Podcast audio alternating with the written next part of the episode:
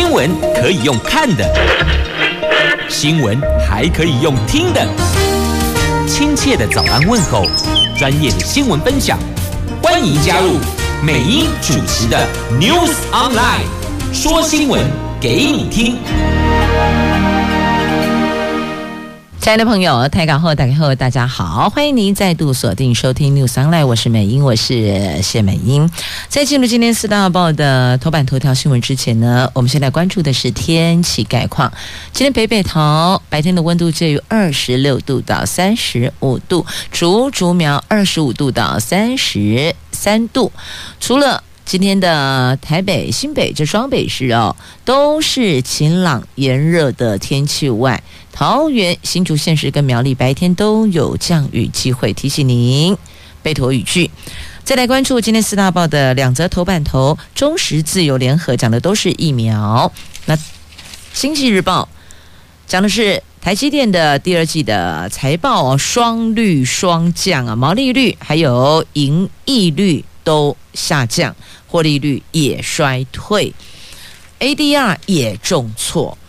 好，接着来看详细的头版头条的新闻内容。中时自由联合讲的都是 AZ 疫苗，来 AZ 疫苗未来三个星期都可以打到，而且可能是三到四周。自由时报。头版标题：未来三周都可以打到疫苗。那么联合跟中时提到是哦，一个提。未来三周到四周，那一个说未来四周就三到四个星期的意思哦。那有三百三十九万人有勾选 AZ，都可以打到 AZ 疫苗。那再来有提到混打的部分哦，因为民间有声音说是不是可以思考混打？那专家也有建议 AZ、莫德纳混打来提升 AZ 的施打率呀。不过。混打再等等，虽然国际上混打的呼声很高，但是呢，国内认为再评估再看看哦。那还有第三轮的登记。接种疫苗的时间有延长哦，原来是到昨天下午的五点截止啊。我们登记原本是这样，有七百五十七万人，有四百一十八万人是勾选莫德纳，占了五乘五，另外四乘五是勾选 AZ。那还有就是跟 AZ 或是两者都勾选的，简单讲就是有勾选 AZ 的。占了四成五。那指挥中心昨天傍晚突然宣布，第三轮的意愿登记延长到七月十九号的中午的十二点，因此想打疫苗的十八岁以上的族群还能够上网登记。那二十号起会发送简讯通知预约。那以后每个礼拜一中午的十二点作为每一轮登记截止日，礼拜二到礼拜四。发送预约简讯，未来这三个星期暂定都将提供 AZ 疫苗施打。那今天起，全国也将进行第二轮的九到十类族群的疫苗施打，陆续会发送简讯。高达八成四的人预约施打，大概有九十四万人，接下来就要安排陆续的前往疫苗接种站点来接种疫苗了。所以再简单的说，十八岁以上都可以打得到，但是请您先来登记，先到预约平台来登记。那换算人数下来是三百三十九万五千人有勾选 AZ 的，接下来就会依序。接种疫苗，那目前指挥中心的规划是一个星期打一百万剂，朝这个数字前进。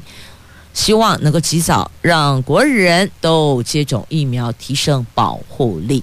来，AZ 疫苗昨天一口气到货一百五十三万剂，累计已经有五百二十五万剂。但是因为民众接种意愿是低于莫德纳，剩余的三百二十三万剂，台湾 AZ 公司宣布。几个星期到几个月内，台湾所购买后续的九百万剂将陆续供抵台湾，未来 AZ 可能会多到满出来呢。那指挥中心宣布，原本未来三个星期都打 AZ，现在延长到四周，来消化庞大的库存。专家则建议，AZ 混打莫德纳的首篇国际研究已经出来了，其中。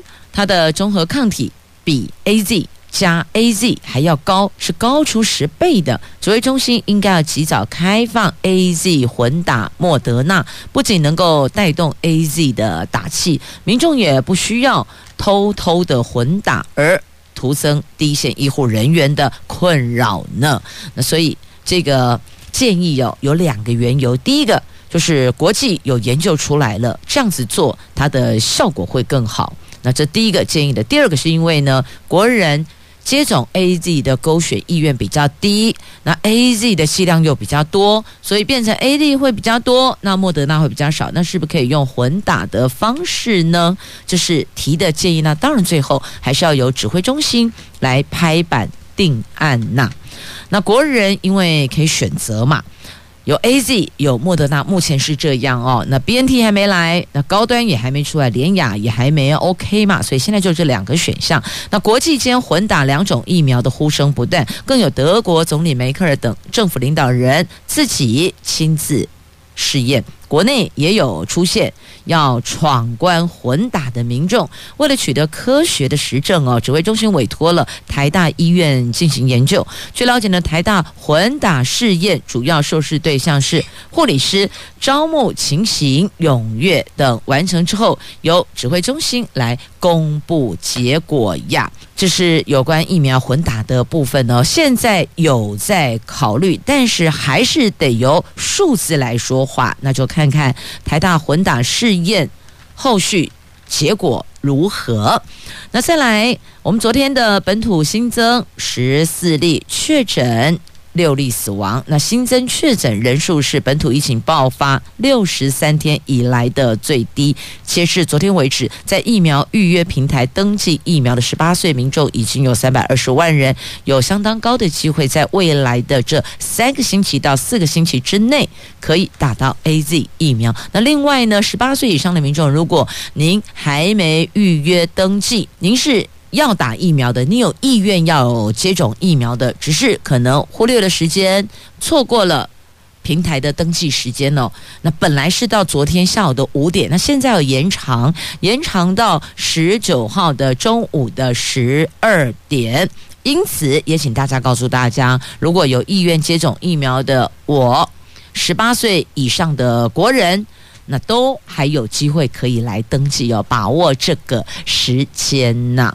好，这是跟疫苗有关的话题。那么要提醒啊，登记勾选莫德纳的国人朋友，可能最少要再等一个月的时间哦。到昨天为止，有四百一十八万人是勾选莫德纳的。那指挥中心说，疫苗的施打时机会依照疫苗进来台湾的时间跟预约的状况来做规划，因为未来这三到四周。打的都是 AZ，选莫德纳的朋友至少得再等上一个月的时间哦。好，接着再来关注《经济日报》的头版头条。这台积电昨天公布第二季的财报，他们的毛利率跟盈利率是双率双降啊，其中毛利率是。好险守住五成，但是呢，也摔到了这七季来的低点，盈利率降到百分之三十九点一，则是失守百分之四十哦，失守四成，是这六季以来的首度失守四成。那单季的获利。还没跟营收同步创高，季减大概是百分之三点八，每一股纯益五点一八元，虽然是落在财测的区间，仍然是略略低于市场的预期呀。而且十五号的 ADR 早盘重挫了百分之五呢，真的好想你呀！你有没有听说老师上课？应到学生二十六个人，结果实际来的超过二十六个人呢？这大概闻所未闻吧？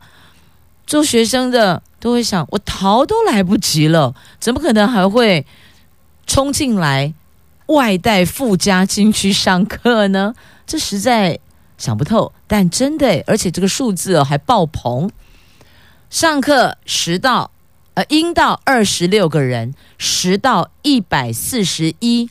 万人吓坏了吧？是哪一间教室可以坐这么多人？难道你在巨蛋里边上课吗？巨蛋也坐不了一百四十一万人呢、来告诉你，果然是网络无国界哦，线上上课这么多人呐、这位老师到底是谁？为什么这么有魅力呢？他是宜兰罗东公正国小的代课老师，珍妮花。啊，这位珍妮花老师本名叫陈伟如，是陈老师哦。他在疫情期间预录了音乐课程的影片，本来是提供给班上的二十六位学生线上教学所用，没有想到他上传 YouTube 之后爆红诶，第一部影片竟然有一百四十一万人次观看，所以网友就戏称说：“哎呦，这一班音乐课。”应到二十六学生，十到一百四十一万名学生啊！那这位老师教英文也上音乐课。那昨天呢，就跟宜兰市长开线上直播，为孩子们说故事哦。那这一名现场的旁听生，直接在现场跟老师一块儿的旁听生，宜兰市长江聪渊说：“老师。”教学活泼，老少咸宜，所以你看这个教学的技术技巧很重要，那当然颜值也很重要啦。自个儿点选，Google 一下看一下，或是这个自由时报头版版面的图文，您就知道为什么会这么多旁听生了哦。线上旁听生一百四十一万人，哎，而且。还有人打趣说：“对啊，你会发现哦，这一百四十一万外加进来的旁听生，几乎都是学生的爸爸呢，就学生家长哈，爸爸进来旁听的啦。好，开开玩笑，打打趣哦，因为线上教学的确老师很辛苦，因为你要另外再录制跟准备这些线上教学的课程的内容，有的可能还要扫描啊，你可能还要再另外录制，然后另外再做其他的道具等等等等等。”这跟实体授课还是有一些些不太一样的。那也有线上点名啊。好，再来，好想你的还有什么哦？微解封来了，可以出来透透气，真的太棒了。新进农场的绵羊秀回来了，因为微解封，发现进来的大多是亲子课呢。因为三级警戒暂停表演的南投仁爱乡的清境农场、青青草原的绵羊秀，还有关山牧区的马术秀，随着十三号的微解封。园区这两大主秀积极准备操演。昨天上午的九点三十分，绵羊秀是率先登场。虽然是非假日，还是有三百五十位的游客前往观赏。天气又好，老天爷作美，风景如画。许多家长带着学龄前的幼童前来，开心的跟可爱绵羊互动拍照，体验浓浓的异国风情呢。所以美英说了，这本来。这两天有一些观光景点觉得哦，怎么这个门前冷清车马稀呀？但是呢，明后两天是周休假期，微解封后的第一个周休假期，这个也很具有观察的指标。所以看一下明后两天的状况。那么今天我们是不是要再检视一下我们自己园区内或是一些观光厂区内的基本的设施设置，还有？垃圾桶有没有摆放好？还是依旧原来的封条拉住？那也得要随着微解封做一些调整哦，整理啦、清扫啦。欢迎游客到来，而且大伙儿会一传十，十传百呢。如果明后两天周休假期，觉得心情愉悦这个景点很值得大力推荐的话，我跟你说，一定会分享给亲朋好友的。真的啊，那个手心的太阳，分享温暖的感受啊。来，各报的头版头条都带您聚焦了。那么接下来呢，我们先来关注的是跟财经有关的话题。在今天《经济日报》的头版版面哦，台股上一万八千点，写下了三大惊奇呢。这大盘作收一万八千零三十四点，市值飙上六十点七兆元，算是写下了新高。那么，贵买指数也攀上近十四年来的高点呢。电子传统产业吸手啊，等于两大档吸手，航运、钢铁反攻和台积电尾盘的临门一脚。昨天台湾股市收盘首度站上一万八千点，收在一万八千零三十四点，而且造就了三大亮点哦，分别是加权指数创下历史新高。贵买指数创下近十四年来的新高，上市贵合计市值六十点七兆，是史上第一。好，这是昨天写下的三大惊奇。好，那再关注来看一下通膨的话题哟、美国联准会的主席鲍尔他说，决策官员未来几个星期将讨论收购政府公债跟抵押担保券的事宜。目前正在监测通膨走高。那看到了这个通膨走高，在监测下看到只是一时的或是持续的，这个都会密切注意。那通膨预期也看到。往上走，走高了，只是并没有达到令人不安的水准。那目前通膨的状况，从历史上来看是相当的独特，所以他们会充分关注跟掌握。那也请大家不要因此而不安呐。他说现阶段状况并没有令人不安哦，那也不会影响在联准会的缩减购债。这是在今天《经济日报》的头版版面的新闻。那么还有有关汇率的区块哦，来看新台币热钱涌入，台币升一点一五角啊。这台北股汇市双标，指数又站上了万八点，写下历史新高。那外资蜂拥汇入，激励新台币的汇率，昨天强升一点一五角，收在二十七点八九二元，创下半个月来的新高。总成交量是十四亿美元。会银的主管说，估计外资昨天一天汇入大概有五亿美元。好，所以如果您有。在购买外币的朋友也要注意一下那汇率的变化哟。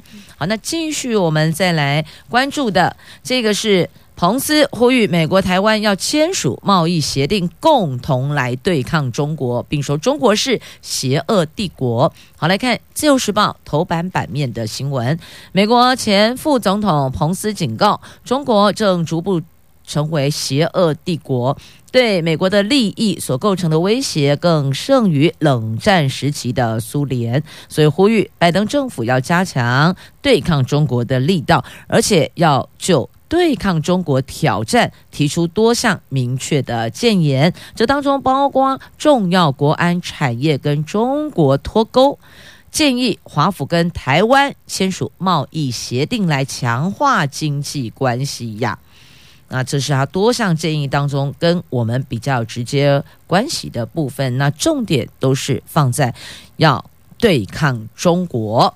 好，那么这个话题呢，在今天中时的头版下方也有哦，说呢要这个防冷战时代呀。那 CNN 讲美国要跟中国建立热线，那但中国方面不领情啊。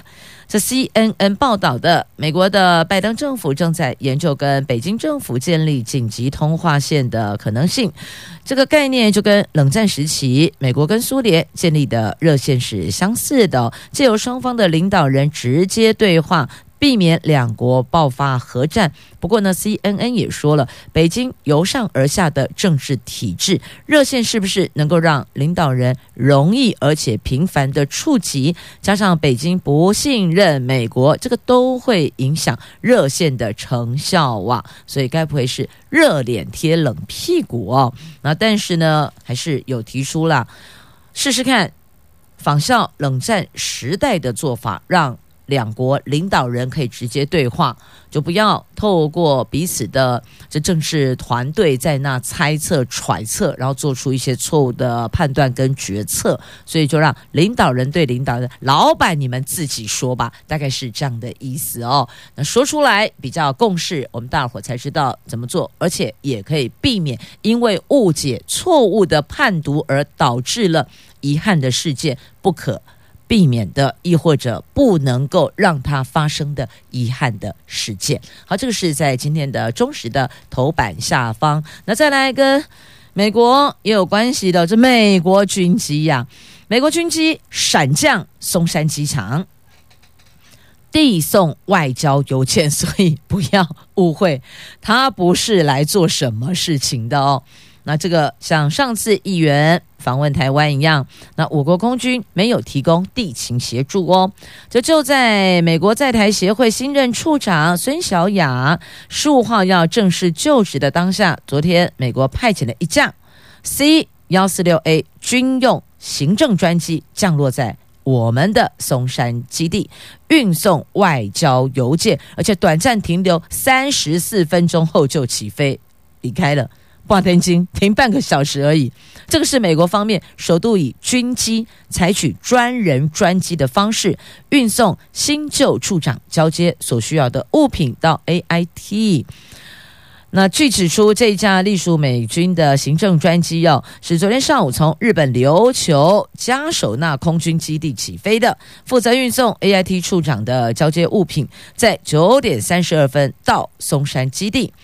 那飞机上没有其他乘客，在交付外交包裹之后，由我国的地勤快速整补。那随即十点零六分，在我国航管带领下起飞离开台湾。这过去没有这样子哦，头一张，所以呢也上了今天的媒体的头版版面呐。来看一下中国他们是怎么样提升接种率的，他们的猛药是怎么下的哦？日前我们也听闻。有提供奖励奖品的方式哦，鼓励你接种疫苗。那现在下猛药的做法就是，如果你拒绝施打疫苗者，给予停工停薪；如果是学生，就禁止你注册哦。所以一定得施打疫苗，因为主要是为了全体国人的安全来着想的，怕有确诊者会影响到他人嘛。所以你看，他们这个做法真的是超猛的哦。那目前。对岸接种疫苗已经破十四亿剂次啊，十四亿剂次。虽然他们是三令五申接种疫苗，应该坚持知情自愿原则，但是很多地方政府为了提高施打率，有各种的奖惩措施啊。所以你看，有不打疫苗就让你停工，让你停薪哦，你都没有。那企业东北调啊，那员工没有收入。家庭支经济撑不下去，也无法支撑啊。那学生没有打疫苗，就不给你注册，禁止注册哦。所以你看，叫做先打针再上学呀。那我们这里呢，来看今天《中国时报》的 A2 版面啊，不是说台积电跟红海的一千剂、一千万剂疫苗 OK 了吗？可是为什么民众党的立委高虹安要这么说呢？他爆料说，签约过程里合约书都提到中华民国台湾，但是呢，行政院发言人罗秉成发现上海复兴在证交所公告出现台湾地区的字样，认为这样是不行的，让两家企业瞬间是炸锅，觉得行政院对于政治考量比预期的多很多，好像花。花了百分之九十的力气在处理政治考量呢。那蓝营的县市首长也向中央喊话，不要阻挡购买疫苗啊！企业愿意自己花钱，还包冷链运送、包保险的费用，全部都企业自己买单。买了之后捐给政府，就得够捐疫苗给政府。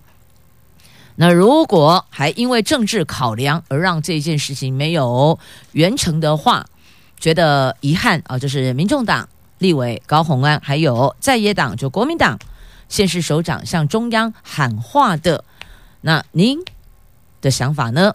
好，同样的事情哦，看看不同媒体的报道，会整理出属于您自己的想法。无论是忠实也好，自由也罢，联合也成，因为现在没有苹果了。看看三大报对同一件事情的报道跟切入点，想一想那个马路上的排气孔不待机啦，温得加丢一样啦。来看今天自由时报头版下方的新闻哦，这真的是无奇不有诶，你有没有看过有人在家门口前面的马路上把钓鱼线垂进排气孔？在那边钓什么钓鱼呀？钓鱼啊，真的钓到一个晚上赚四万块钱。这案钓细仔贝摸鳗鱼成了路上奇景，以现在价格一台斤大概六百块钱来换算，一尾鳗鱼将近两台斤，一个晚上钓四十尾，差不多。进账四万元，哎，这真的是无本生意耶！就这一下钓鱼一样啊，当然钓饵要准备了，钓竿爱传后水了，这个自己家门口就可以开工了。哎，真是无奇不有。这个地点哦，是在新北瑞芳区的深澳渔港附近，路上奇景。如果你有来这儿，注意起来。坐在家门口，然后拿着钓竿，他真的是在钓鱼，不是在诓你的。那再来，别惊别惊，但是还是会害怕呀。有些慢性病的患者，他很担忧感染，那没有回诊，那其实是可以回去的啦。就是做好防疫指引要求的措施是 OK 的哦。那现在呢，有一些医疗孤儿担忧感染无法回诊。这个部分的人数有增加哦。我们来看今天联合报的 A 五话题版面，因为有很多的病患因为疫情冲击，担心感染而没有回诊，因此延误病情而恶化了。那医界现在说要强化居家医疗。这疫情挑战台湾的医疗量呢，有一群急着必须要回院打药的罕见疾病的患者，被临时通知担忧感染，不要回来；也有重症个案急性发作都不敢回医院，还有更多该定期回诊的慢性病跟癌症病患，因为不敢踏进医院，导致延误了治疗。所以你看，这一场疫情打乱了。原本的医疗节奏，不知道因为这样而出现了多少的医疗孤儿呢？那台湾在宅医疗学会的秘书长杨玲玲说，五月份疫情爆发高峰，台北市几所大型的医学中心很担忧，一般病患到院恐怕有接触的风险，导致需要定期回院打药跟打酵素的罕见疾病的病患，就被医生告知不要到医院，请寻求转治啊。那罕见疾病的患者当中有儿童，也有成年人，几乎都是呼吸重症。考量重症病况稳定向，主治医师评估疫情，依据病患本身的病况，决定先让患者不要到大医院，改透过社区诊所到宅打药。还有一名口腔癌的患者，今年二月才做完了核磁共振的检查，本来是五月份看报告，却因为害怕疫情打乱回诊的时间，直到七月初才回医院追踪，结果就因为这个时间，口腔中多了一公分大的新溃疡。病情严重的恶化呢，所以这些都是问题哟。那医界说，因为疫情这一堂课，我们的医疗分流是不是要再思考呢？还有，透过社区诊所的一些道宅服务，也还可以提升一些服务品项内容呢。现在茶叶还有珍珠粉圆这一块，这个原物料的外销出口哦。在美国区块，我们可是挺大宗的呢。而把整个数字拉出来哦，美国是我们目前茶叶最大出口国，原因是因为手摇饮很夯啊，所以叫做手摇饮带路。美国现在是我国茶叶最大出口国呢。这包括了还有珍珠粉圆的原料都大幅成长哦，这是来自农委会的统计，在今天自由时报头版版面的新闻。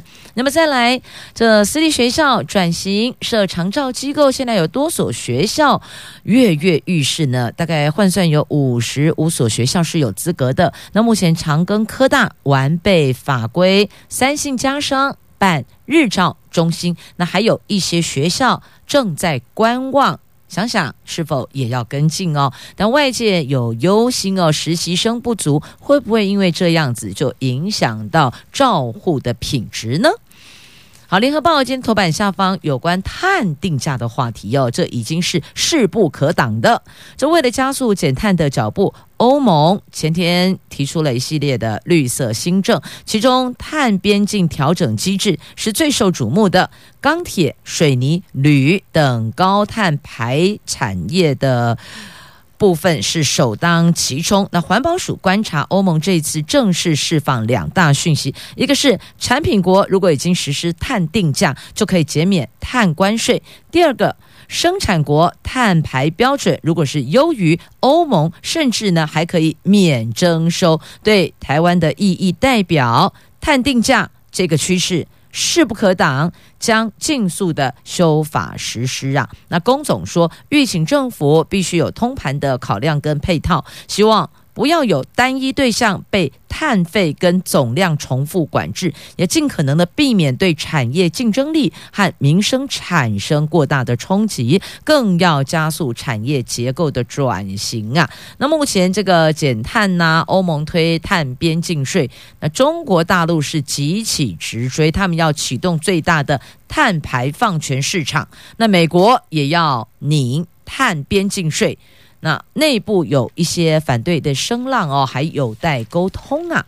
好，那么再继续，日前有传出是不是全民发放五千元的消费券呢？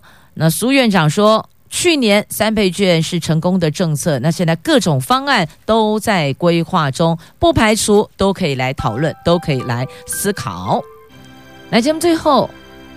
关注花莲的地震哦，今天早上的七点零五分，花莲又发生地震了，瑞士规模四点七，最大震度有四级，台北也感受到摇晃。